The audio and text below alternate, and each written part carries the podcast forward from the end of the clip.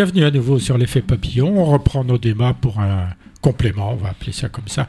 Une partie complément à notre première partie qui euh, était partie d'un schéma qu'on n'a pas suivi, comme d'habitude, bien évidemment, puisqu'on a parlé d'une chose, puis on a parlé d'autre chose, puis on a progressé, progressé, et on n'est toujours pas arrivé au bout des sujets qu'on voulait traiter. Donc on les traite en complément. Alors on va vite euh, parler de la Chine pour euh, après avoir des débats un peu plus compacts et un peu plus euh, euh, avec un peu plus argumentés, on va dire. Bien, la Chine. Bon, euh, on voit bien que cette espèce de, progression qu'ils avaient voulu mettre en place la semaine dernière, c'est-à-dire libéraliser un peu les contrôles sur le Covid, euh, alors, d'une part, ça fait peur à la population qui s'est dit euh, libéraliser le Covid, mais qu'est-ce qui va arriver? Puisque de toute façon, nos vaccins ne marchent pas, notre population vieillissante n'est pas vaccinée, et puis nous, on ne va plus être contrôlés. Donc,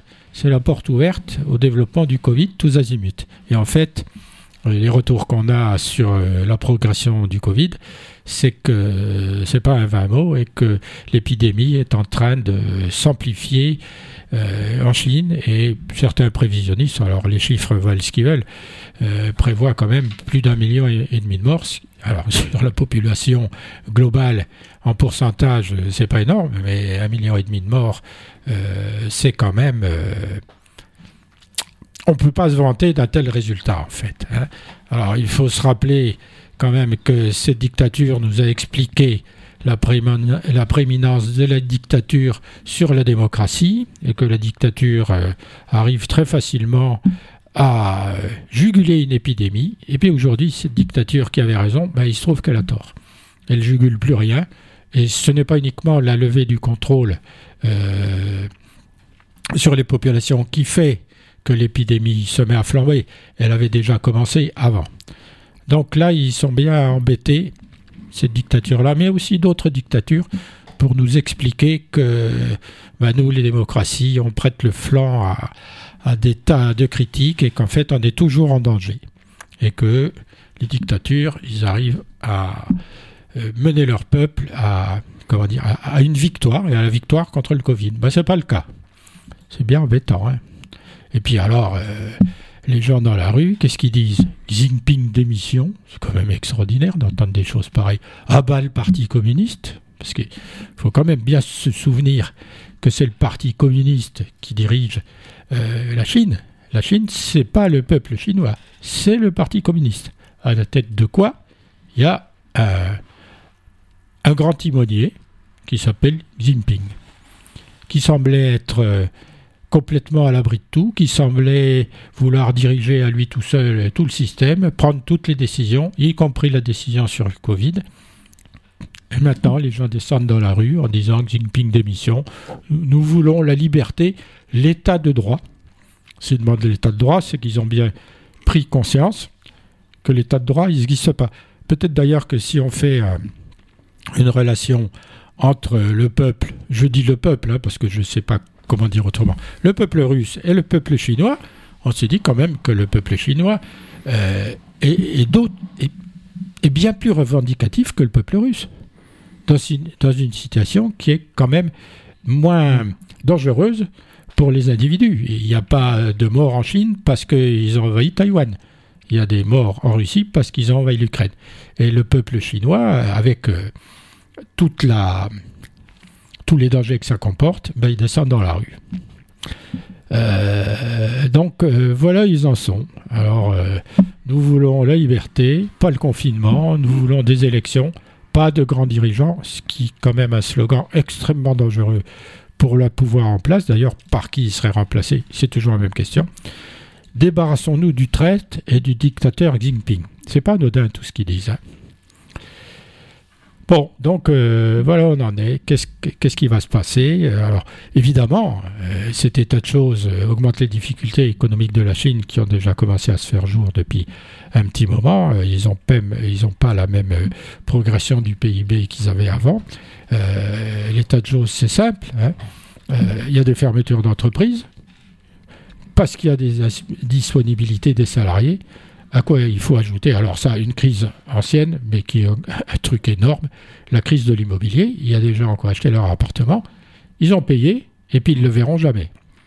Et les deux ou trois plus grosses entreprises, et quand on dit grosses entreprises, c'est pas des grosses entreprises, c'est des monstres en matière euh, financière, en matière euh, euh, de personnel, et bien ces entreprises, elles sont en, état de cessation de paiement et, l'État l'État chinois n'a pas l'air de vouloir les, les aider. Et si l'État les aide pas, tous ces gens qui ont acheté leur appartement, bah, ils ont jeté leur argent par les fenêtres ils n'ont pas l'air d'être très contents. Ça aussi, euh, ça amplifie les difficultés du pouvoir parce que c'est Xi Jinping qui porte la responsabilité de ce qui arrive.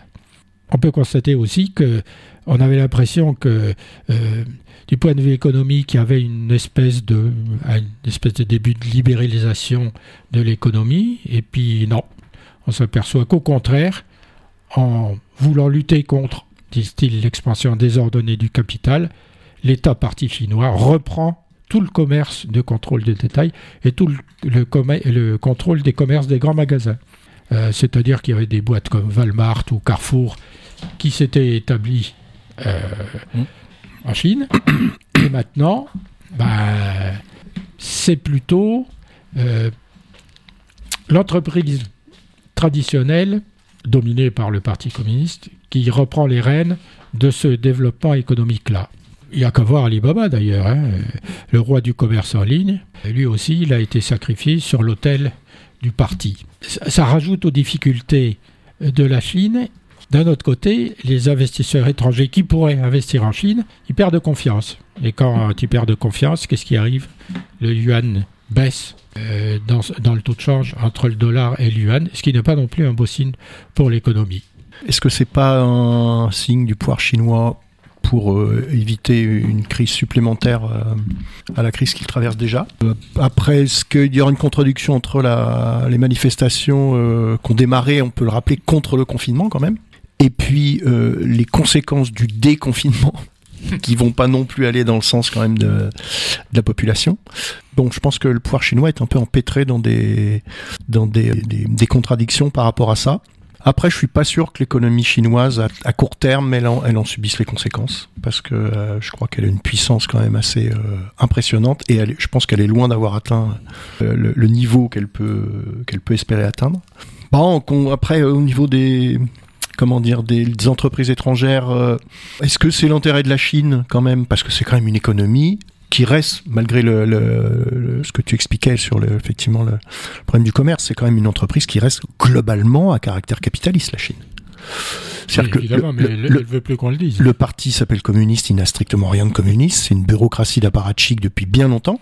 Euh, depuis Deng Xiaoping qui a pris le, voilà, qui a formé l'économie chinoise. Il reste plus grand chose de, de ce qu'elle a pu être. Est-ce qu'il est, qu restait encore beaucoup d'entreprises étrangères, euh, qui n'avaient pas investi en Chine, qui s'étaient pas installés en Chine et qui éventuellement souhaitaient le faire euh, dans, la période donnée, tu vois. Pour une entreprise, le marché chinois, c'est un marché colossal. Ah bah c'est énorme. Alors, si on reste mais, dans son propre pays pour exporter en Chine, ça marche pas. Il faut trouver des accords avec les Chinois. Bien sûr. Il faut se marier mmh, mmh, mmh, avec une entreprise chinoise, ce qui pose des problèmes juridiques, hein, entre parenthèses. Bien sûr, parce que les, sur les brevets, les statuts ne sont pas les mêmes. Ouais, tout à Donc il y a ça. Mais il y, a quand même, il y a déjà énormément, il y a quand même énormément d'entreprises déjà qui sont installées en Chine.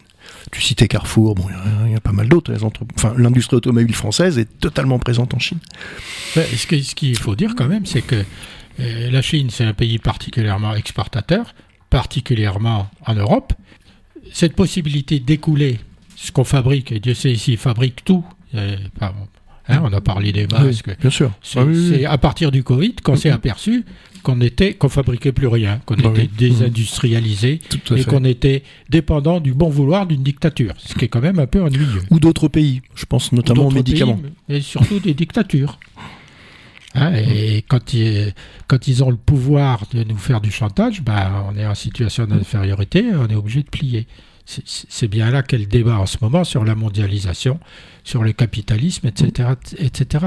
La, Chine n'a aucun intérêt euh, à se mettre à dos l'économie euh, européenne qui, qui, à laquelle elle vend une grande partie de ses productions. Bien sûr. Alors, s'ils veulent envahir Taïwan ou une île qui appartient à Taïwan, euh, il se pourrait quand même qu'ils aient des ennuis économiques. C'est-à-dire. Tu crois? Je suis pas sûr. Je pense que globalement, euh, alors il y a peut-être que les États-Unis sont un peu euh, touchés par le par le par Taïwan. Je pense que globalement les Européens s'en foutent. Leur leur, pré- préoccupation c'est les liens économiques avec la Chine. Je pense, je vois pas, sauf si effectivement les euh, comment dire l'initiative est prise par les États-Unis qui interdisent toute relation économique avec la Chine, etc. Comme ils l'ont fait avec d'autres pays. Comme ils l'ont fait avec l'Iran, comme ils avaient voulu le faire avec Cuba, ça n'a pas euh, très bien marché, notamment la France qui a, pas, qui a résisté. Les Je États-Unis. vois mal Carrefour se dire, dire bon bah voilà, je retire mes dizaines de de, de grands. Puis quand on dit grande surface en Chine, c'est pas euh, hein, pas Carrefour Market. hein. Euh, je retire mes grandes mes grandes grandes surfaces de Chine parce que euh, la Chine a récupéré Taïwan. Alors ça, Je sais pas, tu vois. D'ailleurs, on, on voit déjà que les États-Unis ont interdit euh, l'exportation de puces de quelque endroit qu'elles viennent à destination de, de la Chine, ce qui est quand même extrêmement ennuyeux pour la Chine, parce qu'il leur manque quelque chose dans ce qu'ils produisent. là. Sauf sauf qu'elle en produit déjà et qu'elle peut élever le niveau de production Elle quand elle veut. Oui, mais ça vaut pour tout le monde. Euh, les États-Unis peuvent monter le niveau de production, Taïwan aussi, c'est là qu'ils font les puces, Aussi. mais avec des brevets américains quand Hum, même. bien sûr. Bon, moi simplement ce que je veux dire par là, c'est que euh, le conflit entre la Russie et l'Ukraine, c'est euh, une façon de dire à la Chine, vous ferez ce que vous voulez sur Taïwan, mais il arrivera ce qui va arriver. Je crois qu'ils ils sont pas idiots au point de ne pas avoir compris. hein. Possible. Parce que l'enjeu pour eux est énorme. Ils ne vont pas devenir les maîtres du monde du jour au lendemain, même s'ils ont envie de l'être. Et, D'ailleurs, on- et- et que c'est une vengeance euh, vis-à-vis de l'Occident. on parle plus de Taïwan en ce moment. hein. On ne parle plus de Taïwan. On peut en reparler demain. Bon, enfin, Mhm. voilà pour ce qui concerne la Chine. On parlait de l'Iran aussi. euh, bah, c'est- On va en parler rapidement. hein. Tout ce qu'ils avaient promis, ça n'a pas l'air de marcher très très bien. D'ailleurs, ils ont exécuté publiquement deux manifestants. Deux Bon, jeunes, deux jeunes euh, mecs, euh, ouais, bon, ouais, qui sont quand même accusés l'un d'avoir euh, tué trois personnes. Alors, Mhm. est-ce que c'est vrai, est-ce que c'est pas vrai? Et l'autre aussi. En attendant, ils ont resserré la vis de nouveau, et puis ils ont progressé, comme on l'avait dit tout à l'heure, vers l'arme atomique, ce qui n'est pas un, un très bon signe vis-à-vis de la communauté internationale. Mais après, ils vivent leur vie comme ils veulent, mais la contestation continue avec les dangers que ça représente et les, les- les- la répression est de plus en plus marquée. Et maintenant, la répression est d'autant plus marquée que les gens qui sont arrêtés risquent leur vie. Ces deux-là ont La- risqué leur preuve. vie et ils ont été exécutés. Donc, il y a un durcissement du côté de cette dictature-là. Si les dictatures ne sont pas en bonne position en ce moment. Du coup, Hmm. ça augmente la position et la visibilité de ce à quoi peut servir une démocratie, avec tous les défauts qu'elle a, bien évidemment, et de ce dont on peut attendre d'une démocratie. Je crois que l'enjeu de civilisation, il est là. Le, le- le débat, il est entre les dictatures de, de tout genre. Euh, même celles qui sont euh, même celles qui sont dans l'Europe, qui sont illibérales plutôt que des dictatures. Mm. Mais il y a un enjeu de civilisation entre les gens qui veulent vivre libre. Alors libre, ça ne veut pas dire euh, je fais ce que je veux, comme je veux, quand je veux. C'est pas ça la liberté. hein. C'est autre chose. Et les dictatures où il n'y a pas de liberté et où, comme en Chine, on a dit vous aurez le pouvoir d'achat, par contre vous n'aurez pas de liberté. Et aujourd'hui, ils disent alors on n'a pas la liberté, puis en plus on n'a pas le pouvoir d'achat. Donc on va peut-être se fâcher. Et en Europe, on est en voie de d'avoir la moitié de l'une et la moitié de l'autre. Bon, mais comme on est des démocraties, dit-on, Dit-on dit-on, euh, comme on est des démocraties, euh, on, on écoute aussi la voix du peuple euh, au travers des élections. Alors le peuple Mhm.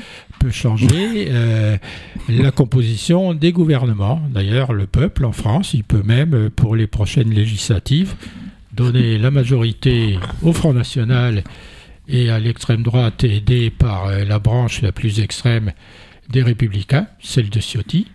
Puis un jour, il y aura une présidentielle. Comme on voit maintenant euh, que, que les Français pensent de plus en plus que le Front National peut accéder au pouvoir. Alors ils sont pas, ils sont contre le programme du Front National, mais ils disent que finalement, bah, on peut discuter avec eux et que s'ils arrivent au pouvoir, c'est pas aussi grave que ça. Bon, ils verront bien le résultat. Hein. C'est ça la démocratie Ouais, aussi. là, bah, et quand c'est trop tard, c'est trop tard. Après, complètement, quand on voit aussi euh, comment fonctionne l'Assemblée, euh, le rôle qu'elle ne joue pas, parce que on est, je vous rappelle, on est quand On même. parlera du 49.3 là pour terminer. Ah ben voilà. Mais non, mais même par rapport au Rassemblement national qui se retrouve avec euh, la présidence d'un certain nombre de commissions, qu'est-ce que, je veux dire, c'est quel signe est envoyé? Bah oui, on peut bosser avec eux, pas de problème. Ils peuvent même présider les commissions parlementaires. Pas de souci. ils, ils vont pas aller faire la révolution à l'Assemblée nationale. Bien sûr. Non, non, mais Il laisse ça à, LFI, à LFI, qui se, donc, qui, qui se déconsidère considérablement dans cette histoire et, et- et- et qui est euh, en miroir du Front National. Les gens disent bah, regardez le Front National, regardez comment ils se comportent. Ils font pas trop de bruit, ils disent les choses, oui, ouais. ils sont sympas. Mais- mais- et puis LFI, eux, ils montent Je- au créneau, Je pense ils que veulent faire la révolution dans la rue. Alors la différence, elle va, pense- elle est en faveur du Front National. Je pense que le, je pense que on a tellement perdu de vue ce que c'était qu'une assemblée. Euh, que effectivement, euh, si, si pour les gens une assemblée, c'est des gens assis sur des sièges en velours euh, qui prennent la parole avec un petit papier et qui appuient sur un bouton pour voter, euh, c'est pas une assemblée ça. Il faut aller retrouver chez les Grecs comment ça se passait. Il faut aller même retrouver les assemblées nationales dans les précédentes républiques françaises. C'est pas ça du tout. Il faut voir les débats à l'Assemblée avec les Clémenceau, avec les Ferry, euh, avec les Jaurès. C'est pas du tout comme ça que ça fonctionnait. Mais là, on veut quelque chose de policé. Parce que finalement, euh, il y, a, il y a eu une telle dépolitisation des gens en France que voilà, on voudrait quelque chose qui ronronne, qui tourne, qui fasse pas de bruit, qui fasse pas. Moyennant quoi, on va pas voter non plus, parce que euh, l'abstention évidemment de- se creuse de plus en plus.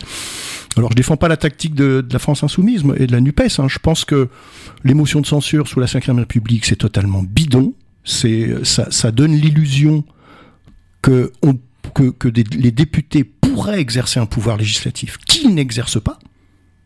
Il y a quasiment plus de lois qui sont déposées par les députés. C'est déposé par l'exécutif depuis bien longtemps. Euh, tout à l'heure, tu parlais Xi Jinping, le chef qui décide de tout. Ça m'a fait penser à quelqu'un d'autre, qui est pas chinois, tu vois, qui a les yeux moins bridés, qui est pas membre du Parti communiste chinois, voilà, mais voilà, non mais voilà, enfin c'est ça quoi, je veux dire. Alors effectivement, il peut y avoir euh, avec l'alliance dont tu parlais, enfin, le, le- qui est même pas une alliance, d'ailleurs, c'est la même famille. Enfin, je veux dire, faut être clair quoi. Ah, euh, Euh, enfin, hein, enfin. il y a une partie de, Oui. de cette famille qui est la même famille Oui, que voilà, famille. exactement, exactement. Enfin, c'est celle de Ciotti. Donc, ouais, Les autres ont démissionné Voilà. et ils disent on, on va faire la- l'alliance avec Macron. Oui. La problématique, on le voit bien dans cette cinquième République, c'est que si tu n'as pas une majorité parlementaire, c'est-à-dire si tu n'as pas 50% des voix plus, plus une de tes députés à l'Assemblée nationale, tu ne passes rien, sauf à passer des accords politiques, ce que font tout le temps les Allemands, mais ils n'ont pas la même culture politique que nous, entre les SPD et la CDU, et etc. etc. Donc, Là, le choix des macronistes, c'est pas compliqué. On ne peut pas passer les lois tout seul, qu'elles viennent, que ce soit des projets de loi ou des euh, propositions de loi, hein, puisque Oui, c'est la oui, oui, différence entre ce qui vient de encore une fois, voilà.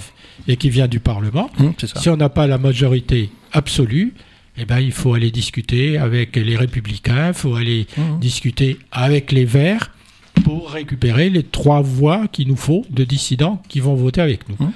Moralité, comme ça marche pas, et comme euh, euh, c'est c'est un espèce de jeu de dupes dans l'opposition à faire passer des lois des macronistes de la part des LFI et du Front National, les uns prenant les autres en, otage, en essayant de les faire voter avec eux. Enfin, du PES qui vote avec le Front National, il faudra qu'ils nous expliquent comment ils font, éthiquement parlant. Bien, comme on peut pas, qu'est-ce qu'on fait? Ben, On utilise le 49.3, c'est-à-dire qu'Elisabeth Borne a utilisé par la neuvième fois le 49.3. Alors, Est-ce que c'est illimité en fait le, le, le 89.3 ou pas. Alors sur, alors sur certains, euh, Enfin là, sur, pour sur ce qui certaines nous questions, c'est illimi- pas illimité. sur certaines questions, c'est limité à 10. Mais, mais, mais globalement, non. Oui, mais c'est illimité pour des, des, des- textes de loi qui n'ont pas la portée Hum. euh, des textes de loi actuels, c'est-à-dire le, budget 2023, c'est la dernière fois qu'elle peut utiliser ce genre de, mm. procédé, qui, est un, procédé non seulement législatif, mais constitutionnel. Hein. Mm-hmm. Alors évidemment, euh, qu'est-ce qu'ils disent les macronistes? Ben, On a mangé notre vin blanc, maintenant c'est fini, il va falloir qu'on essaie de passer des accords avec, le, avec euh, les uns ou les autres, avec quelqu'un parce que le 49.3, c'est fini pour mmh. certains textes. Donc il faut qu'ils trouvent des appuis quelque part. Bah, pour les retraites, ils, ils auront avec la droite. et peut-être et peut-être le Rassemblement national. Euh, les retraites, c'est vraiment le texte le plus dangereux que Macron peut essayer de faire passer euh, par les temps qui courent. Là, ça va pas, ça va pas aller tout seul, hein, cette histoire. Bah, d'autant que tout, enfin tous les, comment dire, les, les rapports euh, d'où qu'ils viennent concernant le problème des retraites en France montrent que il n'y a absolument pas de raison aujourd'hui, là, décembre 2022, de prolonger le, le, travail jusqu'à 65 ans. Il n'y a absolument aucune raison. La question des retraites au niveau financier, c'est équilibré. Euh, et ça, et ça l'est pour pas mal d'années. Donc il y a une autre raison. Quelle est la raison pour laquelle on va passer la retraite à 65 ans? Bon, d'abord, il faudrait ben, que si on regarde... ceux qui disent que ça tient pas la route, il faut quand même qu'ils arrivent à nous le prouver d'une façon plus ou moins scientifique. Ah bah c'est pas faire comme certains syndicats qui nous disent non, non, ça, pas... va, ça va très bien. Euh, non non, ça vient ça... ça vient pas des syndicats, ça vient de, l'organisme ah, de l'organisme euh, qui, qui, qui gère et qui s'occupe des retraites, qui dit mais il n'y a pas du tout de, de, et euh, mais en même temps, quelle, pour quelle raison? Donc, alors on peut dire, bah, la raison, c'est de faire plaisir aux MEDEF, puisque c'est quand même la, vocation de, de, ce gouvernement et, des précédents. Euh, oui, sauf que les gens vont pas aller jusqu'à 65 ans. Ils vont se barrer avant. Ils vont se barrer avant parce qu'ils en auront marre. Ils sont crevés. Ils vont se barrer avant avec une décote colossale. Ça dépend, ça dépend dans quel type d'emploi. Ah, dans beaucoup, beaucoup, beaucoup d'emplois. Ah, effectivement, si tu es euh, inspecteur ah bah. des finances, tu n'auras pas de souci. Mais la majorité des gens, ils sont pas inspecteurs des finances. Donc, ils vont se barrer avec des retraites pourries. Parce qu'ils partiront avant. Et même dans l'enseignement. Moi, j'ai des collègues qui, sont directement concernés par le, le problème, là. Ils n'iront pas à 65 ans, c'est clair. Je pense à des profs d'éducation physique qui sont déjà vermoulus physiquement par leurs activités sportives, par leurs activités. Ils n'iront pas là, ça c'est clair. D'accord? Donc, tout bénéf, encore une fois, pour les entreprises, pour le MEDEF, etc., etc. Mais je pense qu'il y a une autre raison. Quand on voit le budget militaire de la France qui est en train d'exploser, faut le financer ce budget. Mais c'est intéressant de passer la retraite à 65 ans pour financer le budget, par rapport à ce qu'on vient effectivement d'évoquer et le budget de la police de Darmanin. Mais il s'attend à quoi Darmanin? À ce qui est, euh, je sais pas moi, qui est euh, 800 000 terroristes qui débarquent en France avec des ceintures d'explosifs? C'est quoi ça? C'est parce que bah faut peut-être aussi avoir un petit peu de matos pour euh, faire face aux manifestants qui vont déferler quand le problème des retraites va se poser on est dans un régime de plus en plus liberticide, quand même. On parle de l'illibéral, mais on, est dedans, quoi. Bah, on est dedans. Il faut aussi les gilets jaunes qu'ils ont, Moi, j'ai des... subi, en fait. Oui, mais tout à fait. Moi, j'ai des, des collègues, ils ne vont plus en manifestation parce qu'ils ont peur des violences policières. On est dans cet état-là. Évidemment, c'est pas une démocratie, ça on le sait, mais ça, ça va même beaucoup plus loin que ça. la violence légitime de la police puisqu'on parlait d'Europe aussi tout à l'heure, dans aucun autre pays d'Europe n'a eu autant de blessés, de mutilés que pendant les Gilets jaunes. Ça n'est pas arrivé. En Angleterre, ce serait impensable. Et je défends pas le régime anglais. Hein. C'est ce que tu dis. Je défends pas le régime anglais. Mais j'imagine pas trop. Il y a quand même. Vous imaginez ça en Norvège en Suède, qui sont pas des régimes, je défends pas les régimes scandinaves. mais on est dans l'évolution des choses. En Norvège, en Suède, dans les pays du Nord ou en Angleterre, on peut tout on peut penser à tout. Parce que c'est pas parce que c'est comme ça aujourd'hui que ça sera comme ça demain. Peut-être. Et que la violence. Ben, moi, je Mais pour l'instant, ça n'est pas. D'accord. Tu vois. pour l'instant, ça l'est pas. Moi, je trouve que la violence de la société, la société peut dire, c'est pas nous qui sommes violents. C'est la police qui est violente. Bah, moi, quand je manifeste, je manifeste les... évidemment. Et je manifeste les mains François. C'est pas nous qui sommes violents. Mais si. C'est les manifestants qui sont. Non, non, mais c'est témoigné, c'est témoigné, c'est documenté, c'est. Tu vois. C'était pas un débat tout à l'heure, mais c'est un rappel quand même que les gilets jaunes, c'est une expérience quand même. Le problème des gilets jaunes, c'est vrai que ça a été extrêmement violent. Mais si non, non, non, je suis pas trop d'accord. Je suis pas d'accord avec toi, François. Moi, j'ai fait. Ça n'a pas été extrêmement violent les gilets jaunes. Les violences policières, tu veux dire C'est ce que je te dis. Moi, je trouve que les violences, les gilets jaunes ont été infiltrés par des tas de gens qui n'avaient rien à faire là. Moi, je te rappelle une chose. mais ça, quand il y avait des manifestations, elles étaient encadrées par le service d'ordre. Tout à fait. Des, des, organisations. Des organisations. Et le service d'ordre des syndicats, bah oui. c'était pas détendre. Hein. Moi, je bien sûr. bien bien. Là, tu n'avais pas intérêt à faire le malin parce qu'ils te, foutaient dehors du truc euh, à coup de poing ou à coup de pied, comme tu veux. Alors maintenant, comme c'est plus les, les, les, bah, les gilets jaunes, syndicats. C'est pas des organisations. Mais oui, mais du coup, c'est pas organisé. Donc quand c'est pas organisé, c'est totalement désorganisé. C'est pas autorisé. C'est pas ce que je veux dire. C'est la manifestation est autorisée.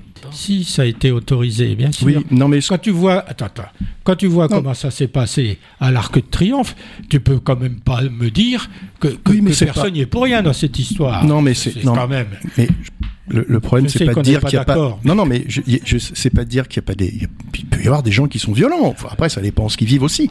Mais euh, quand moi, j'ai pas, j'ai pas, je faisais pas partie du mouvement des gilets jaunes pour, pour différentes raisons, parce que effectivement, je me réfère plutôt aux organisations comme tu le, comme tu le disais. Je suis allé aux deux premières manifestations, mais c'était d'une tranquillité absolue. Il y a quand même un mec qui s'est fait arracher une main. C'est ça le problème aussi. Ah tu comprends Et il y en a, et, des manifestations. la grenade lui est tombée dans le dos. C'est vrai qu'il est mort. Oui, bah elle n'est pas tombée. il a été visé le mec. le, le... non, non, à Nantes, grenade derrière un sac à Nantes, faut non, vraiment qu'elle tombe comme ça. À Nantes, à Nantes. Enfin, non, non, il y a un problème des violences, violences policières qui est documenté. Dufresne a fait d'excellents... De, il, il a tenu le décompte, systématiquement. Amnesty International, la Ligue des droits de l'homme, euh, enfin, toutes les organisations qui défendent les droits de l'homme. Et à Marseille, la dame qui était chez elle et puis... Euh, qui, a été visée, qui a été visée. Oui, tout à fait, oui. Non, je pense que... Enfin, là, il y a... Mhm. Il y, a un problème. Après, qu'il y ait des. Il y a un problème des deux côtés. Alors, il y a peut-être plus d'un côté que de l'autre. Non, il n'y a pas un problème des deux côtés. Je suis pas d'accord avec toi, François. Là, je suis pas d'accord. Moi, écoute, je suis un manifestant depuis l'âge de 15 ans. Honnêtement, euh, la violence policière que j'ai vue là, c'est celle que j'ai vue du temps de Marcelin. Et c'est pas une référence. Bah, donc, franchement, jamais, jamais, jamais. D'accord? Même, même des manifestations. Alors, quand il y a des manifestations syndicales, effectivement, on voit moins, on voit moins de, policiers, c'est clair, parce que bon, y a... mais c'est pas une raison. Je veux dire, les gens ont le droit aussi de manifester librement, de dire ce qu'ils pensent, de mettre des panneaux. Euh, des gens qui mettaient, euh, je sais pas moi, euh, Macron démission à leur fenêtre, qui ont été, les flics sont montés chez eux pour leur demander d'arracher le panneau. Les Marcelins, eh, c'est. on est chez Poutine là. Une explication pour Marcelin, c'est quoi Raymond Marcelin, c'était un, ministre de post 68A. Ah bah lui c'était euh, CRSSS à date de cette époque. Hein. C'est les grenades, c'est les. compris, on, était, on est chez Poutine. Un panneau à ta fenêtre, Macron démission. Ça relève de quoi? De la liberté d'expression, il me semble. Pourquoi des policiers montent chez toi et t'enlèvent ton panneau? Enlèvent de manière. Euh, enfin, je veux dire, c'est, hallucinant, enfin quoi. Alors oui, on va dire qu'on est, on a, on vote tous les cinq ans et on vote de moins en moins d'ailleurs. Non, faut, je pense qu'il faut faire le procès de ce régime, il faut faire le procès de la Ve République, il faut faire le procès de Macron, et j'espère qu'il aura lieu. Vous avez entendu parler des perquisitions Ça veut rien dire, il faut faire le procès de Macron. Si, si, si, si parce que... On va pas mettre Macron devant le tribunal ben non, ben non, mais parce que pour l'instant, il est, il est protégé, si tu veux. Non, il, ah, il, y a quand même quelques petits... Il y a quand même... Il n'y a jamais eu autant de ministres et de députés d'un mouvement politique qui ont et qui sont passés devant la justice depuis 2017. Il n'y en a jamais eu autant. Je vais pas te Mais non, il y en a. Ah ben, j'en ai jamais eu autant. Ministre de Mitterrand, on a assez glosé. Mais j'en ai pas autant, François. Il y en a pas autant. Tu rigoles, enfin. Là, c'est là, ils, ont, ah parce que tous ils sont passés. Là, on vient de perquisitionner les locaux de McKinsey et les locaux du, du mouvement Renaissance. Vous avez vu les gros titres et les grosses affiches et les gros euh, sur la ligne de la presse et... Je vous dis que la société est globalement violente et donc ben, les élus sont globalement violents aussi. C'est-à-dire qu'ils dérapent tout le temps. Ils ont plus. Cette société est totalement incontrôlée et incontrôlable, quoi que t'en dises. Après, la façon de la contrôler quand il faut. ça, c'est autre chose. Il n'y a, a, plus de freins. mais pourquoi il n'y a plus de freins Pourquoi? Parce que on est dans une société qui est totalement individualiste. Pas que. Je, je, suis d'accord avec toi. Je suis d'accord avec toi, mais pas que. C'est plus eux qui, c'est plus eux qui défilent parce qu'eux, ils sont organisés ça le problème de la liberté. Les gens te disent, moi je veux être libre. Mais ça veut rien dire, on est dans une démocratie. La démocratie, c'est pas la liberté. Bah, un peu quand même. c'est le, renard libre dans le poulailler libre. Ça ne peut pas marcher. Non, mais c'est un peu quand même. C'était un peu ça, les gilets jaunes. Je veux être libre. Ça veut dire quoi? Bah non, les, non, les, les, raisons des manifestations, elles avaient. Enfin, il, y avait des, il y avait des tas de raisons. Ceci dit, on est dans une société organisée bah, les gens, ils obéissent à l'organisation de la société. Qu'ils soient contents ou pas contents, ils obéissent. C'est ça la démocratie. ils obéissent c'est pas ma à la loi de la, de, la majorité. La minorité, elle doit plier. Mais il n'y a pas de majorité. Après, il y a ce qui. Il n'y a pas de majorité là. Il y a toujours une majorité. Oui, mais enfin, c'est. Il y, a il y a toujours une majorité sur un sujet. Tu trouves des majorités sur tous les sujets. Oui, mais. À part un. Si la majorité se trompe, on peut se poser la question est-ce qu'on va obéir à la majorité Si tu veux, c'est pas. Enfin. On est, dans un cas de figure particulier. S'il si, dissout l'Assemblée et qu'on revote pour les législatives, est-ce qu'il va trouver une majorité ou pas? C'est ça la question.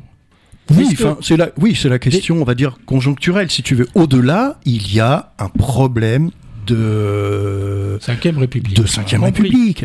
Donc il faut passer à la sixième République. Mais là, voilà, tu préfères autre chose, quoi, tu vois. Mais de dire on passe à la sixième République. Il faut supprimer la présidence, il faut supprimer le Sénat, et puis ah, basta. Ça veut dire qu'il faut y mettre un contenu.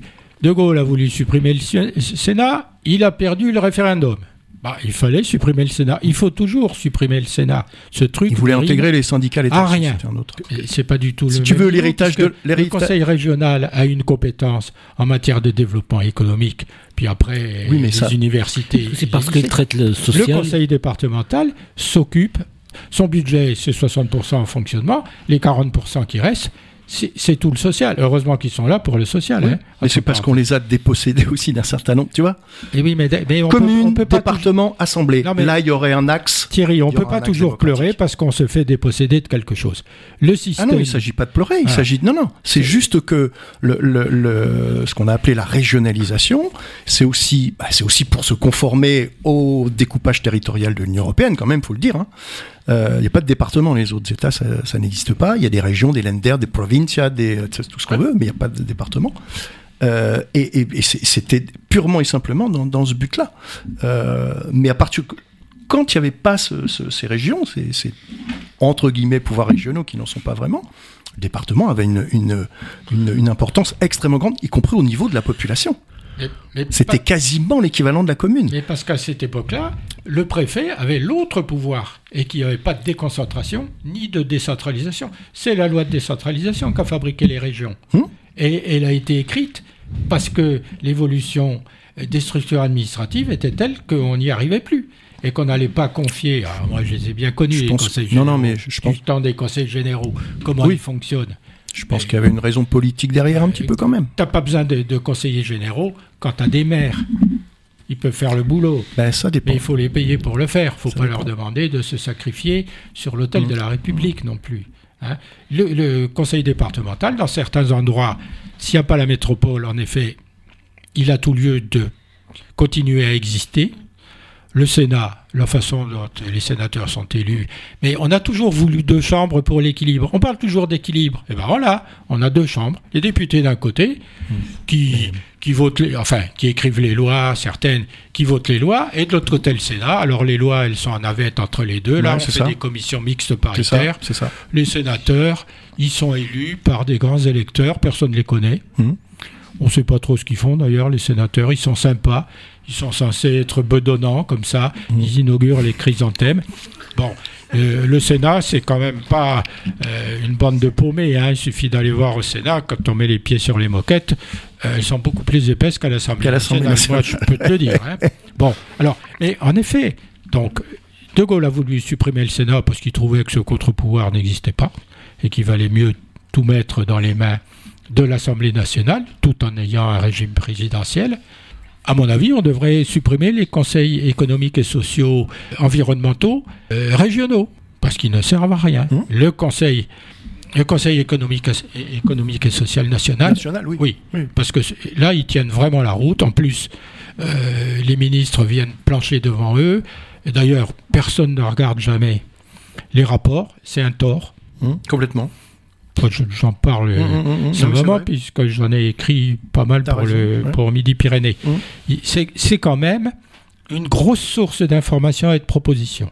Après, on lit, puis on, en fait ce qu'on en veut. Bah, Mais comme, oui, comme tout quand même, c'est bien fait. Hein, c'est bien fait. Ah et c'est un vivier de propositions énorme, y compris en prospective. Bon, puis on sent qu'il y a de la réflexion quand même. Après, si on passe dans une cinquième république, sixième, sixième, pardon, est-ce qu'on garde un régime présidentiel qui doublonne avec le régime parlementaire, puisque les deux sont élus au suffrage universel? Voilà. Et, tout le problème, il est là. Pour moi, c'est un des problèmes centraux de la politique en France, quoi. Et de l'histoire de France. Oui, mais ça bouge pas. Mais ça bouge pas.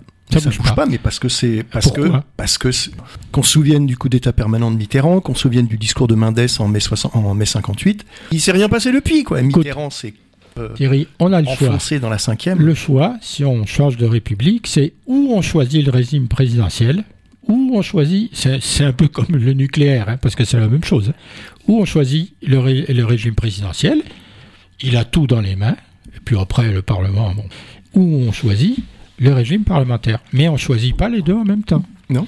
Mais on peut très bien, les, gens, on peut faire un référendum et dire aux gens est-ce que vous voulez un régime présidentiel? Auquel cas, bah, vous ne voterez plus pour vos députés. Hmm. Et alors ils répondent oui ou ils répondent non. C'est pas dit que ça passe pas. En fonction de ce qu'il est. Bah oui, mais, mais, mais il faut justifier le pourquoi de la chose. Il faut dire quel avantage il y a avoir un régime parlementaire, c'est-à-dire à mettre tout le pouvoir, il y a toujours des pouvoirs euh, qui, qui, qui, contrôlent, hein, à commencer par euh, le Conseil constitutionnel et d'autres choses. Mais là aussi, il faut le supprimer. Pourquoi une loi devrait être conforme à la Constitution? Qui a bah, décidé de ça? Parce que c'est la loi. Oui, voilà, c'est ça. Mais qui a décidé de cette loi? La loi. La Ve République. Eh oui, mais il y a bien un moment où tu es obligé de l'écrire, la loi. Oui, oui, non, mais. C'est pas une génération spontanée. Non, non, mais l'écriture l'écriture de la loi, et, la loi fondamentale, ça reste la Constitution. L'écriture d'une Constitution, c'est une chose. Après, le fait qu'un une loi, une proposition, un projet de loi, il y aura peut-être plus d'ailleurs ce, ce, distinguo, euh, doivent être conformes à la Constitution.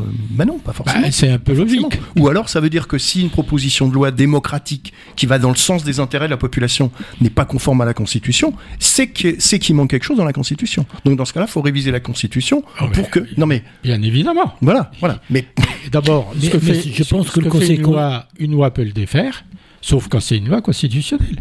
Il faut il faut, alors à ce moment-là, il faut réécrire la Constitution, mais alors il faut réunir les deux chambres. La majorité n'est pas du ah, tout la même. Il y a deux chambres. Et puis, s'il y a deux chambres. je parlais dans l'évolu. Non, un, régime. Un, qui serait. Oui, parlementaire, si tu Pour faire évoluer la loi constitutionnelle, faut demander au peuple. faut faire un référendum. On va pas faire des référendums toutes les trois minutes d'abord. La sixième République. Moi, je suis républicain, donc si tu veux, la, cinquième République, non. Euh, une monarchie républicaine, comme disait Duverger. Maurice Duverger, c'est ça, c'est une monarchie républicaine républicaine parce qu'il y a des élections, monarchie parce que quasiment tout est dans la main d'une personne. Oui, mais c'est pas quand on tombe, quand on tombe sur spécialiste du droit constitutionnel qu'il avait particulièrement raison. Qu'il a hein, raison, je suis d'accord. Je suis d'accord avec toi, mais je trouve ah. que l'expression est pas mal. Oui, c'est pas mal. Mais euh, après, euh, bon, c'est. Euh, Qu'est-ce qu'on fait? Et puis, alors en plus, maintenant. Si, tu es candidat, moi, je, si tu es candidat. Non, non, il le ah, sera mais, pas. Mais je serai pas con. Non, non, il le sera pas. Je suis contre ah la bah, présidence, je peux pas être candidat, moi. c'est le rôle de tout citoyen d'être candidat. Mais pas la présidence. Puisqu'il en a la, possibilité. Te donner un exemple, puisque je sais que tu aimes bien le. Tu t'intéresses aux questions de l'école. Dans toute ma carrière de prof, pendant très longtemps, le schéma de la constitution de la cinquième que je donnais à mes élèves de troisième ou de lycée, il bougeait pas en fait. Et puis, à un moment donné, j'ai dû rajouter tout en haut la Commission européenne. Ensuite, euh, c'est avec Macron que j'en ai rajouté le plus. Quoi. Les cabinets privés, est-ce que tu as, rajouté la commission Mais est-ce que tu as parlé du Parlement et du Conseil des ministres? Européen?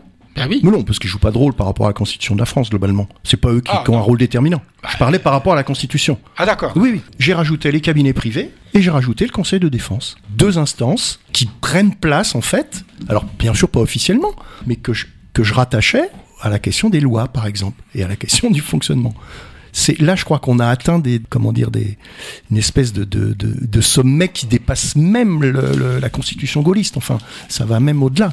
Et puis, je vous rappelle que De Gaulle expliquait dans ses mémoires, post, post deuxième guerre mondiale, euh, il fallait vraiment en finir avec ce régime qui avait été mis en place en France il y a, alors je me souviens plus ce qu'il disait, au moment où il a écrit le, où il a écrit le texte. Et je faisais faire une petite soustraction à mes élèves en fonction de l'année où on était, et puis le, le nombre d'années dont il disait qu'il y avait ce régime, qui, etc. Et vous savez le résultat de la soustraction? 1789. Ça veut dire qu'en fait, De Gaulle expliquait qu'il fallait en revenir à l'ancien régime. puis il a des entretiens qu'il a euh, euh, eu avec le comte de Paris. vous savez que le comte de Paris c'était le descendant machin. De Gaulle. Hein de Gaulle, ah oui. Le comte de Paris, euh, où il dit en fait, euh, il dit le meilleur régime politique pour la France, c'est la monarchie. Ouais, c'est. Ils vont pas tarder à déchanter, à mon avis. C'est la monarchie, mais bon, euh, voilà, le peuple français ne serait pas disposé à, un retour à cette monarchie. Clair, voilà pourquoi j'ai mis en place ce, ce type de régime. Quoi, c'est et toute la constitution de Gaulle-de-Bray, en fait, elle est, elle est faite pour mettre en place ce type de, régime. C'est-à-dire où il n'y ait pas de, pouvoir, euh, surtout pas de pouvoir parlementaire, de pouvoir euh, législatif véritablement. Il y a pas, on peut pas vraiment dire qu'une séparation des pouvoirs entre l'exécutif et le judiciaire. Quand on voit comment fonctionne le parquet, par exemple, le Conseil supérieur de la magistrature, la nomination des procureurs, machin, etc. Donc on est dans ce système qui, bah, qui, qui, qui, qui, se décomp enfin, qui, est décomposé, quoi. Et, bah, tant que ça sera pas réglé, on, aura le même problème. Et en plus dessus, c'est greffé le, la question de l'Union européenne avec bah, le, à côté, on va dire, le, Parlement européen, et puis les, les turpitudes actuelles. Sur... on n'aura pas le temps d'en parler. je, bah, on, en parlera, vas-y. On, va...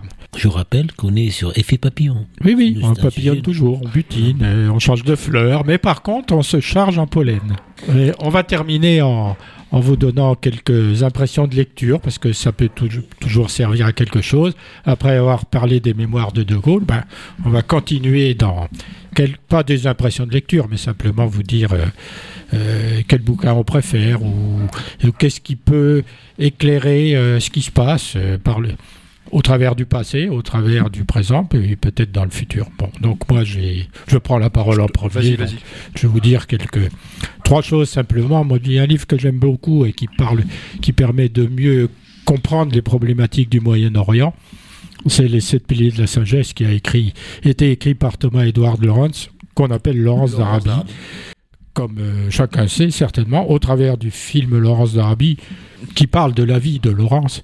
Ce film aborde bien, si vous voulez, l'utopie que poursuivait euh, Laurence avec bonne foi euh, dans ses contrées, et puis la façon dont le gouvernement anglais l'a manipulé, et la façon dont euh, les gouvernements arabes qui ont été mis en place à ce moment-là, puisque euh, l'Empire ottoman a explosé, d'ailleurs on voit un peu comment l'Empire ottoman se comportait, comment aussi de leur côté les Fessal et autres sont arrivés à bénéficier de ce moment en contradiction d'ailleurs avec ce que leur proposait euh, Laurence. Donc Laurence a été trahi dans sa bonne foi par le gouvernement anglais, mais il a été aussi trahi par ses amis et par les gens qu'il a voulu aider. C'est un peu triste, et, mais le bouquin, est, je trouve que c'est un très bon livre. C'est un, chef-d'œuvre. C'est un vieux bouquin. Hein. C'est un chef-d'œuvre littéraire déjà, parce qu'il savait écrire. Et puis, euh, pour comprendre, euh, au-delà bien sûr des événements euh, plus personnels de Laurence, mais ça permet de comprendre la situation du Moyen-Orient à cette époque. C'est ça, en effet. C'est un chef-d'œuvre absolu. Alors, ça prouve euh, toujours que le présent se construit sur le passé. Et le présent se construit sur l'histoire et la géographie. Oublier d'enseigner l'histoire et la géographie à l'école, c'est la ruine. Ça veut rien dire. Tout est bâti sur l'histoire la, la plus lointaine en plus. Alors, on comprend bien que pour un professeur d'histoire, plus le temps passe, plus il y a de choses dont il faut parler à ses élèves. Alors moi, quand on m'a appris l'histoire, c'était nettement moins compliqué mm. qu'aujourd'hui quand tu as appris l'histoire à tes élèves. Mm. C'est ça la difficulté de l'histoire. Mm, la géographie, elle bouge pas trop, les frontières, elles bougent un peu. Mais l'histoire, c'est pas qu'elle bouge, c'est qu'on surajoute des périodes à des périodes à des périodes à des périodes. Ça s'empile. Et alors, comme on peut pas tout leur apprendre, quel choix on fait? Est-ce que c'est des choix par période? J'ai pas du tout la réponse. Mais je trouve... pas évident de l'avoir. Oui, Mais je trouve qu'ils apprennent très très mal l'histoire. La seule solution, c'est qu'une fois qu'ils sortent de leurs études, ils continuent à lire des biographies, des livres sur l'histoire, sur les périodes, sur la période napoléonienne, sur la Première et Deuxième Guerre mondiale, sur 70, sur la Commune de Paris. Mmh. Mais ils vont se retrouver avec la guerre en Ukraine. Hein. Ah Nous, on s'est arrêté à la deuxième guerre mondiale. Sur les rayons. Et encore. Mais peut-être pour te rassurer, la, vente en librairie de livres, livres d'histoire, on va dire de manière générale, ça elle se porte pas trop mal finalement. Il y a encore une vraie passion pour l'histoire. Alors, ça veut pas dire que ce sont les meilleurs livres d'histoire qui sont achetés, mais il y a quand même cette passion-là. C'est toujours ça de gagner.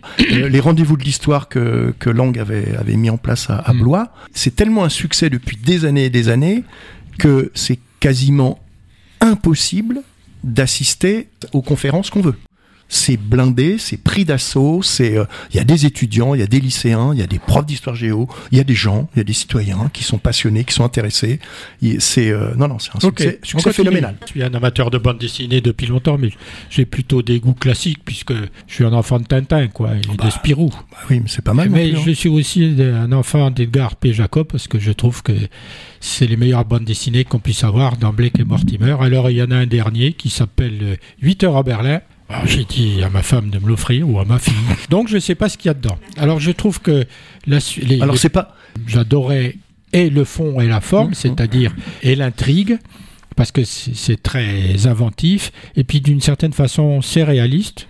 C'est aussi un peu réaliste dans le secret de l'espadon sur la prise du pouvoir par une espèce de dictateur asiatique. Je ne sais pas si vous voyez ce que je veux dire. Mmh, après, une fois que Jacob n'était pas là, mm-hmm. je trouve que c'est très inégal. Puis il y en a certains qui me plaisent pas du tout, mm. ni sur l'intrigue, mm. ni en plus sur le dessin parce que j'aime bien ce dessin traditionnel anglais là qui, décrit bien les aplats de couleurs Londres, euh, euh, la marque jaune. Mmh, bon, voilà. Donc, euh, moi, je vous conseille euh, ces, ces, BD-là. Mmh, Alors, il y mmh. en a des tas d'autres. De toute façon, la BD est devenue tellement prolifique. Quand on va à Angoulême, on ne sait plus où donner de la ah tête. C'est quand même extraordinaire qu'il y ait autant de dessinateurs.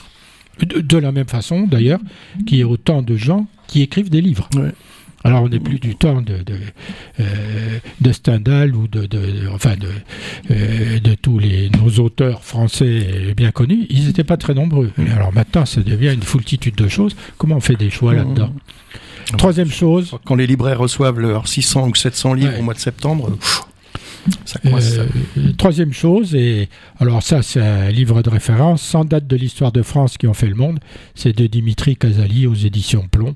Alors, il traite les périodes de l'âge d'or des cathédrales à l'invention de la laïcité, de l'esprit des Lumières à l'abolition de l'esclavage, en passant par l'invention de l'aviation et du cinéma. Donc, c'est euh, un foisonnement de dates. Mhm. Ça peut toujours, euh, ça vaut ce que ça vaut, mais ça peut mhm. toujours euh, servir de référence. Mhm. Mais d'une certaine façon, c'est sans date. C'est l'esprit français qui ressort dans ces sans dates. C'est le génie ah ben, français. Il est très roman national, Casali. Hein c'est le génie français. Euh, effectivement. Alors, un historien, euh, euh, soit il traite l'histoire de l'extérieur, il porte pas de jugement, il relate les mmh. faits, scientifiquement, soit il commence à donner son avis, auquel cas, c'est peut-être plus un mmh, mmh, historien. Mais il n'est pas historien, Casali. Hein. Il est, il est... À toi, Thierry. Voilà. J'ai essayé de prendre des références. Une revue, une publication, je, vous conseille, je conseille à tout le monde d'aller jeter un petit coup d'œil. Ça s'appelle La documentation photographique. C'est publié par la documentation française. Ce sont généralement des historiens et géographes qui, euh, et voire économistes qui traitent des questions, on va dire, d'actualité ou d'histoire dans cette documentation photographique. Je vous conseille un numéro qui est sorti en 2021 de Bernard Ourcade qui s'intitule Iran, paradoxe d'une nation.